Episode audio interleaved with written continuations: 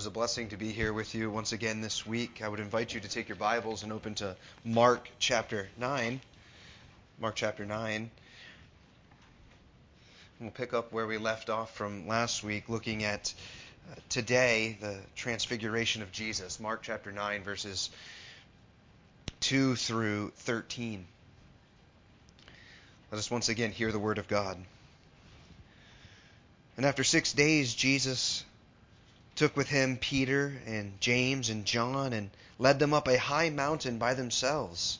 And he was transfigured before them. And his clothes became radiant, intensely white, as no one on earth could bleach them. And there appeared to them Elijah and Moses. And they were talking with Jesus. And Peter said to Jesus, Rabbi, it is good that we are here. Let us make three tents, one for you, and one for Moses, and one for Elijah for he did not know what to say, for they were terrified. And a cloud overshadowed them, and a voice came out of the cloud This is my beloved Son. Listen to him. And suddenly, looking around, they no longer saw anyone with them but Jesus only. And as they were coming down the mountain, he charged them to tell no one what they had seen until the Son of Man had risen from the dead. So they kept the matter to themselves, questioning what this rising from the dead might mean. And they asked him, Why do the scribes say that first Elijah must come? And he said to them, Elijah does come first to restore all things. And how is it written of the Son of Man that he should suffer many things and be treated with contempt? But I tell you that Elijah has come, and they did to him whatever they pleased, as it is written of him. This ends the reading of the Word of God. Hughes Oliphant Old wrote concerning Christian worship We worship God because God created us to worship Him. Worship is at the center of our existence, at the heart of our reason for being. When we think of any good catechism, they most, most of them all start with the great question what is the chief end of man? And we would answer to glorify God and to enjoy Him forever. And we think about that statement to glorify God and to enjoy Him forever. That sounds like worship. And Paul gives us a means for how we are to do that in 2 Corinthians chapter 3 verse 18. He says, "We all with unveiled face, beholding the glory of the Lord, are being transformed into the same image from one degree of glory to another." And the aim for this morning is that we, as the redeemed of God, the people of Christ, with unveiled face, would gaze upon the glory of Jesus that we see here in Mark's gospel, that we would see the Son in all of his glory. May it be true, and may the Spirit illuminate the text to us as we would look through this passage. So let me call your attention here as we would notice in Mark chapter 9, picking up in verse 2, the setting that Mark gives us. He tells us here that after six days, Jesus took with him Peter, James, and John. Now, he says here after six days because he wants to link the previous passage to this one. And if you think about this, we would go all the way back to the middle of chapter 8, really Peter's great confession in verse 27. And from Peter's great confession in 827 down to this event on top of this high mountain, this is a week. This is an incredible week in the life of the disciples. Peter makes the great confession, You are the Christ. Jesus recognizes the need to give some clarity to what that looks like. And so he tells them the cost of discipleship, what it means to be a follower of him. And so this revelation from understanding he's the Christ to misunderstandings really of what the gospel might be, Jesus provides clarity. And now we have this uh, miraculous scene before us. Or what it would have been like to be a disciple for this week. And what we see before us here is Jesus' glory and identity revealed in a way that has not been revealed up until this point in all of the Gospels. And so we see in verses 2 through 4 is the Son's glory displayed. So these six days after this Jesus' teaching on his death and resurrection comes this transfiguration. And I want you to notice here that he brings three people of the twelve with him. It's Peter, James, and John. Familiar people that are familiar with the New Testament recognize that these are the inner circle of the disciples. Jesus had the twelve, and he had the three. We don't really need, we, we, we all know who Peter is, the one who makes the great confession. And then there's James and John. These are the sons of thunder. These are the sons of Zebedee. Literally, when Jesus sees them in the boat with their father, he calls them to follow him. And it's as though they look at their father, Zebedee, and say, See you later. They jump out and they go after him, leaving their father in the boat. This is a detail that Mark records for us. And so we have Peter, who's kind of the spokesperson of the disciples, and James and John, who are the the sons of thunder. James is the first apostle to die, John's the last, and these three come together. And they, they, Jesus brings them up on a high mountain. Luke records that they go up there to pray. And here's the event before us. He says that he was, speaking of Christ, transfigured before them. Bobby and I were talking before the service, and this is not language that we use in our modern vernacular. But what does this word mean to be transfigured? I mean, literally, it's metamorpho, by which we get the word in our English language, a metamorphosis that takes place before their very eyes. This word is used only four times in the whole of the uh, of your New Testament, twice referring to Christ and twice referring to the followers of Christ, or what we refer as what happens to us. I read it. Paul says it one time, beholding the glory of the Lord, we are being transformed. That is the same word used here. Paul also will use it in Romans chapter 12, verse 2, talking about the moral transformation that we go through as we are beholding Christ through the renewing of our minds. So, twice it's talking about our transformation in the scriptures, and twice it's in reference to Jesus' transfiguration. And that's what we have before us right here. So, Jesus being transfigured, what's being stated here is it's a radical transformation that the disciples are observing. But it is important to know Jesus is not becoming, in this moment, something different, something that he was not already. No, actually, what we see here is as though Jesus is pulling back the veil of his humanity and he's revealing his divinity, his glory to the disciples James, Peter, James, and John. His glory is veiled in humanity, and it is in this moment, it is as though it is lifted. As I was reflecting on them up on the mountain, I thought of the old Superman movies maybe Christopher Reeves, when he would go into the, the phone booth and he's Clark Kent, but as he would pull off his jacket, he had the Superman uh, garb underneath, and he was revealing who he truly was, and Superman. And I thought, in this sense, it's as though Jesus is peeling back the layer of humanity and showing them his divinity and all of his glory. And so this is what we see here the Son's glory and it is first displayed, verse 3, in his appearance. Look again with me at verse 3. As he is transfigured before them, the first thing we see is his appearance. His clothes became radiant, intensely white, as no one on earth could bleach them. Those are interesting details given by Mark here. What is being, what is being stated before us? radiance, intensely white. This is blazing purity. This is the holiness of Jesus. White represents purity, without blemish, the perfect Lamb of God. His absolute holiness is being seen. Now remember, much of Mark's gospel comes through the preaching and teaching of Peter, the oral tradition that Peter might have been passing down. So it's hard to not hear Peter talking right here. It's as though Peter's speaking to Mark and telling him, listen, I was on that mountain and his, his clothes, his appearance became radiantly changed. I mean, there's no bleach in the world that could even describe the nature of what I saw, Mark. His glory was literally out of this world. You should have been there, Mark, if you could only have seen this. But that's not all.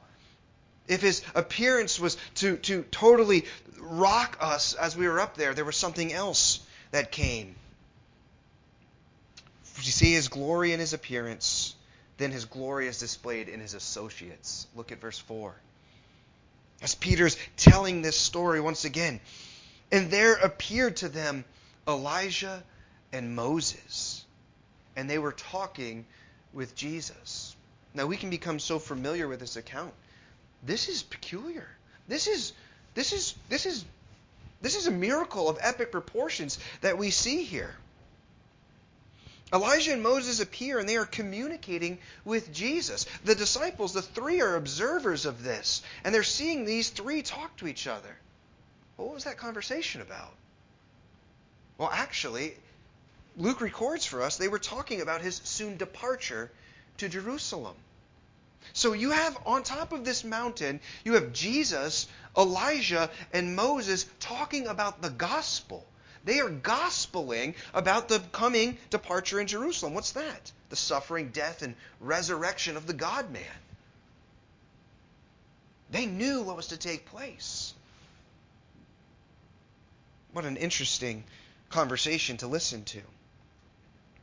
But how do we see the Son here in all of his glory with these two? And maybe we should ask the question why these two? Why Elijah and Moses? Why not Abraham and David or Abel and Noah? Those would have been fine people as well. How about Samuel and Isaiah? What's so significant about these two? I would submit to you it is because of who they represent. Moses. Moses represents the law.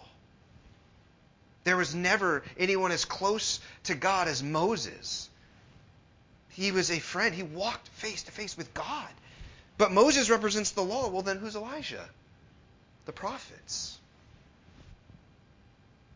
In the presence of the law and the prophets, they bear witness to the glory of Jesus. Sometime after this, few days after the resurrection, or the day of the resurrection, the women go to the tomb, we recall, and they say, He's not here. And so some of these very ones that were up on that mountain, they run out to the tomb as well. And John beats Peter. He lets us know that. He makes it to the tomb first. And they see there that there is no there's no Christ in the tomb. And they're bewildered by this. Sometime later, there's some disciples, they're unnamed. They're walking on a road to Emmaus some seven miles north of Jerusalem. And this peculiar figure comes alongside them as they're talking. And they're talking about the events that's taken place. And he says, Well, what's happened? And these disciples are saying, Where you been, man, through this week? Don't you know all the stuff that's gone on? This, this, there's, there's been a lot going on. Come to find out, this figure that comes next to these two disciples walking, it's Jesus himself. It is the resurrected God man. And on the day of his resurrection, walking on the road to Emmaus, I think if there was ever a walk in all the scriptures that I could take, it would be on this path. Hear what the resurrected Jesus says to these disciples. He says, Was it not necessary that the Christ should suffer these things and enter into his glory? And this is the cool part. And beginning with Moses and all the prophets, he interpreted to them in all the scriptures concerning himself. Moses and Elijah bear witness to the glory of the Son. They, are, they have been pointing towards the coming of the Christ. What we can see here by these two figures with Jesus on the mountain is that the Son is glorified by the witness of the Scriptures because it all points to Him. Jesus is the fulfillment of every covenant, of every promise. We find it all yes and amen in Christ. Let me remind you what he says in the Gospel of John, chapter 5, verse 39. He says, You search the Scriptures because you think that in them you have eternal life. It is they that bear witness about me. Moses writes of Jesus in Deuteronomy 18, 15. The Lord your God will raise up for you a prophet like me from among you. A Jew, an Israelite, from among you, from among your own very rank. And he says, from your brothers, and it is to him you shall listen. Moses says, It is to him you shall listen. What does the voice from the cloud say? This is my son. Listen to him. They bear witness to, the, to his glory, the glory of the Son. Now imagine there, looking through the eyes of Peter, James, and John in this moment. They're astonished. This is, this is breathtaking. Without words, there's fear, a holy reverence, but they're also, as it says, terrified.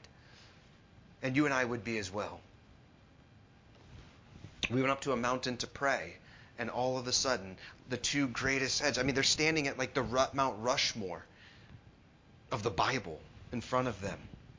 This is also why John would write, too, in his opening of his gospel the Word became flesh and dwelt among us. And we have seen, seen his glory. No doubt when he's writing this, his mind goes to the Mount of Transfiguration. I saw his glory on that mountain as of the only Son from the Father, full of grace and truth. They are eyewitnesses of the glory of the Son. And this we see here is the Son's glory displayed in his appearance and in his associates.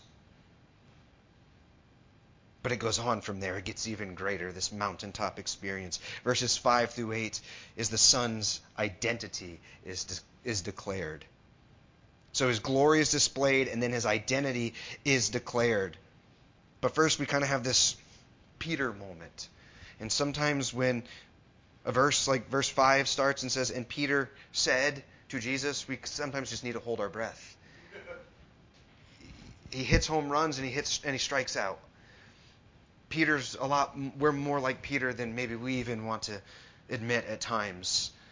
And Peter said to Jesus, Rabbi, it is good that we, we are here. Now remember, he's a fisherman. But in this moment, he thinks he's a shelter builder. He's a carpenter, maybe. He doesn't know what to do. He's beside himself. And he's saying, Let's stay for a while. We can build three shelters. Well, there's six people on the mountain. He's not even thinking. He's thinking, okay, James, you build that one, and John, you build this one, and I'll build this one. We don't need one, but Jesus and Elijah and Moses, and and and, he, and he's literally the emotion is causing him to to speak, but it's like he doesn't even know what he's talking about. This is quite interesting. Have you ever been around somebody that maybe when they get nervous they talk a lot? Maybe we are those people at times. We want to look at this passage and just say, Peter, shh. Take in this moment. Again, Peter, you can hear Peter just preaching and Mark and, him retelling this moment to his listeners. I was there. it was it was breathtaking and i began to talk and matthew records that while peter was still speaking he's interrupted by a higher voice no it is it is a it is the voice from heaven a more author, authoritative voice comes interrupting peter and we see in verse 7 the son's identity is declared and a cloud overshadowed them. And a voice came out of the cloud This is my beloved Son. Listen to him. That same cloud, I know that you're working through Exodus, and that cloud that, that led the people of God out by day, that same cloud, from that cloud, the voice of God the Father speaks and declares the identity of the Son. But I want you to notice here who he directs this statement to. At, the bapt- at Jesus' baptism, he speaks to Christ. But in this moment, he's talking to the disciples. This is my beloved Son. Listen to him. He's pointing to Christ, but he's communicating to the disciples.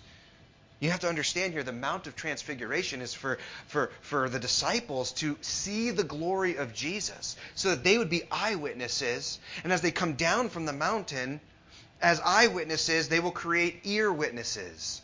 And that's who we are. As they have passed on what they have seen and heard, so we do the same. We did not, we did not enter into this mountain, they did.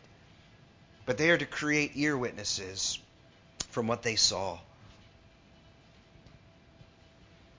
Think about it. They're already terrified. What about now? The voice of God is speaking, and they are hearing him. They are hearing the very voice of God speaking to them in the presence of the Son of God while Moses and Elijah are there. I don't think we can overstate the magnitude of this event, of what is going on on top of this mountain. It is as though this might be the closest to heaven on earth in all of Scripture. Following here the identity that was declared by God, we also will see now the duty that is required. Look again at verse 7. He makes the statement, This is my beloved Son. Well, that comes with an action. Indicatives to imperatives. Because this is true, what then do we do with it? And this is what God says He is my beloved Son. Listen to Him. Hear the voice of Christ. Obey the voice of Christ. Submit to the voice of Christ. To listen is to obey. Jesus says at the end of his Sermon on the Mount in Matthew chapter 7 Anyone who hears these words of mine and does them is a wise man. We are to hear the word of Christ, we are to do the word of Christ. So, what is the purpose here of this whole event that takes place, that Mark records for us, that Peter, James, and John got to experience? I would say this they were brought up that mountain to strengthen, confirm, and confirm their faith in Christ, to build their trust. Peter, James, and John are to be strengthened as they follow Christ. They're getting all of this revelation. You are the Christ. This is what it means to follow. And they're like, death and they're and they're they're struggling with the implications of being followers of Christ. And then he brings them up there and says, "Listen, this is who I am, declared by the Father, declared by the, the prophets and the law, that you might follow. Now, sometimes there's a danger of spiritualizing a text. We often talk maybe about mountaintop experiences in the Christian life. And I, and I want to be clear, there are times where we, where we do have heightened experiences with God throughout our lives but never this. This is unique, and we must understand that. This is a one time event here that occurred in time space that is not to be repeated. Not even all the disciples were invited to this event.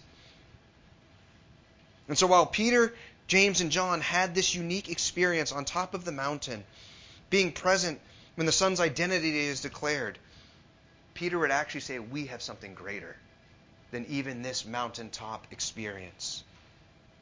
Reflecting on this, he says in his letter, For we did not follow cleverly devised myths when we made known to you the power and coming of our Lord Jesus Christ, but we were, here it is, eyewitnesses of his majesty. For when he received honor and glory from God the Father, and the voice was borne to him by the majestic glory, This is my beloved Son, with whom I am well pleased. We ourselves heard this very voice borne from heaven, for we were with him on the holy mountain. And here's his point.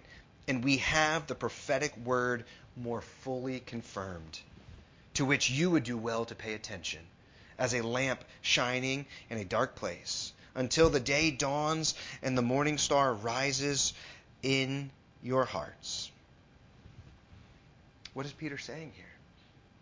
The word is confirmed. We have the prophetic word. So, what are we to do? We too have the Son's identity declared in His Word. This revelation that was progressive for them as they were walking through time space is complete in the canon for us. We have it from start to finish. Oh, let us love the Word of God, the revelation of God, which shows us the Son of God. So, this is the Son's identity declared. In verses 9 through 13, Jesus will once again revisit his suffering, and we see the Son's suffering disclosed. After this event takes place, we see after this declaration in verse 8, suddenly look around, they no longer saw anyone with them but Jesus only. The purpose for why they came was complete. And so they are to come down off the mountain. Christian, we are to live, we're not to live on the mountain. We are to come down, and oftentimes it is through mountains and valleys. That's the really the next passage, as they go into the valley of unbelief. But for here, they are coming down the mountain, and Jesus has words for instruction to them. Look at verse 9. As they were coming down the mountain, he charged them to tell no one what they had seen until the Son of Man had risen from the dead. They are to keep this. It's the secret secrecy motif throughout Mark. Now's not the time. This was for you, and it will eventually be for all who will hear, but not now. It's as though Jesus is saying, as it is stated in Hebrews chapter 2, that the Son must taste death first before this glory is to be revealed. So, what are they to do? Well, we see in the disciples that they first reveal their bewilderment of what has just taken place. Verse 10 so they keep this matter to themselves. They don't talk about it. They don't, they don't know how to process what has just gone on. Trying to get their bearings in mind of what just happened here. They're trying to put the order of events in place. And this is what you see in verses 11 through 13. They go to their eschatology. That's what ends up happening. They start questioning end times. How, how, how the sequence of events take place, and what do we see here? Everybody has questions about the end times, including the disciples. So they ask, they're, they're trying to figure out their confusion, and they're trying to put it all together. They ask in verse 11, well, why did the scribe say that Elijah has to come first? Is that who we just saw on the mountain? Is, is now the fulfillment of this taking place? How do I get my sequence in order here? They're unsure. What does that mean that Elijah must come first? And Jesus responds to them, Yes, Elijah must come first. Well, how does this play in? Well, the last prophet to write in our English New Test or English Old Testament is Malachi in our order. Do you know what the last two names that are given, proper names that are given at the end of Malachi? Moses and Elijah. And this, what we're seeing, is the fulfillment of what Malachi says at the end. In his final passage of, of, Malachi, he says, Behold, I will send you Elijah the prophet before the great and awesome day of the Lord comes. And so the scribes are saying, We're waiting for Elijah. We're waiting for Elijah to come. That's where we've been left off with. And so the, the, the disciples are saying, We're waiting for Elijah to come, right? He must come first. A future promise. And Jesus says, It's been fulfilled. This has been fulfilled. I tell you, Elijah has come. And they did to him whatever they pleased, as it was written of him. Well, who is this Elijah to come? It's the voice of one crying in the wilderness, Prepare the way of the Lord, make straight his paths. Matthew, Matthew makes it clear that they understood he was talking about John the Baptist. And they did to him whatever they pleased. What is it that they did? Herod and Herodias whatever they pleased, they cut his head off. They killed him, of whom the world was not worthy. Jesus says, Those born among women, there has arisen no one greater than John the Baptist. And so, what Jesus is saying is Elijah has come. So, what's next? It is the suffering of the Messiah, the suffering servant, the Son's death and resurrection. And the point that Jesus is making here for them to understand is that the way to glory comes through death and resurrection. This, he once again discloses his suffering. So, as we would think about this passage here and these verses, what do we make of it? What do we make of it in our own lives? How are we to think on the Son's glory, this, the, the declaration of the Son, and also his suffering? Well, our service this morning has been full of it, from opening until closing. Let me submit to you first, from seeing this, that Jesus deserves our worship because he's worthy. That's what we see first and foremost here is that Jesus deserves our worship, our submission, our lives, our obedience because he is the Son of God. Perfect in purity, the highest and greatest of all beings. The tendency is that we can even worship lesser creatures in our own lives. This is God, the uncreated one, standing before them on top of this mountain. Jesus deserves our worship because he is worthy. So we are to worship him. Psalm 2 Kiss the Son, lest he be angry with you. We're to worship Jesus because to do anything less is to rob the Son of God of the glory and the worship that is due to him. Here's a second thing we can see from this Jesus deserves our obedience because of who he is as he was declared the beloved Son of God. Think about what Jesus requires. If you love me, you will obey my commandments. And to obey Jesus is a delight. It's not drudgery. His yoke is easy and his burden is light. No, to obey Christ is to love Christ. And when we give Jesus the obedience that he deserves as the Son of God, who he is, we find ourselves living in harmony with the purpose for our creation. Our obedience to the law of God is not unto salvation, but it is the way in which God shows us this is the good life. This is what I desire of my creation. To obey Christ is to live in harmony with our created purpose. Friends, we were created to worship and to obey. But we do recognize, even as Christians, there remains the sin nature. That we that rebels even against the thought of being created to obey. We must fight against the tendency of our own rebellious hearts at times.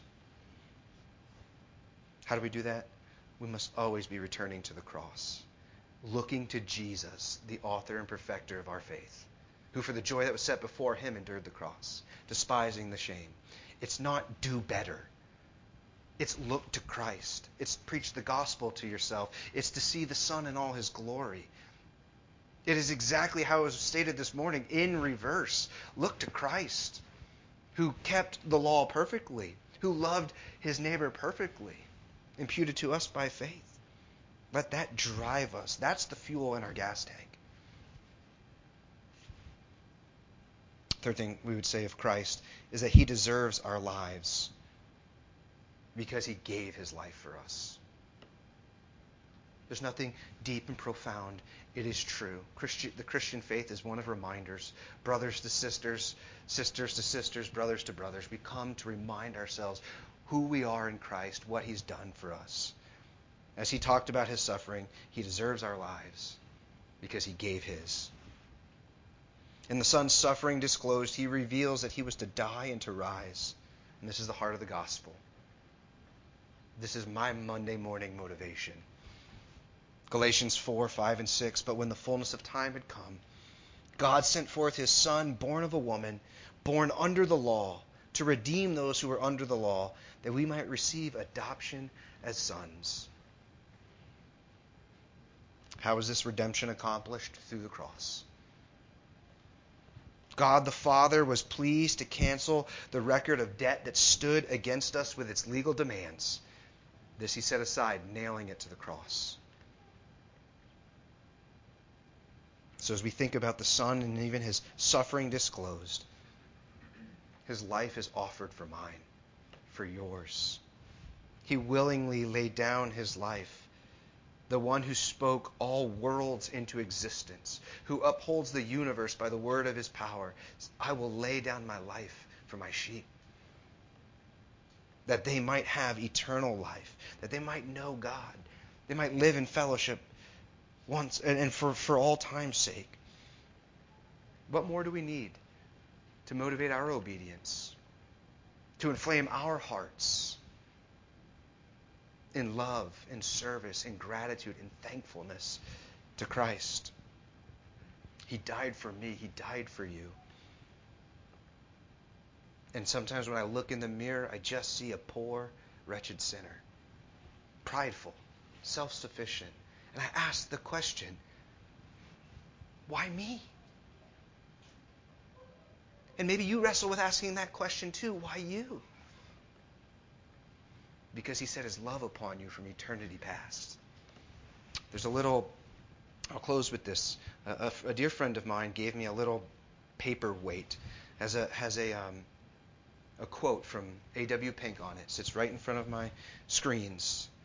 And I'm reminded of it often.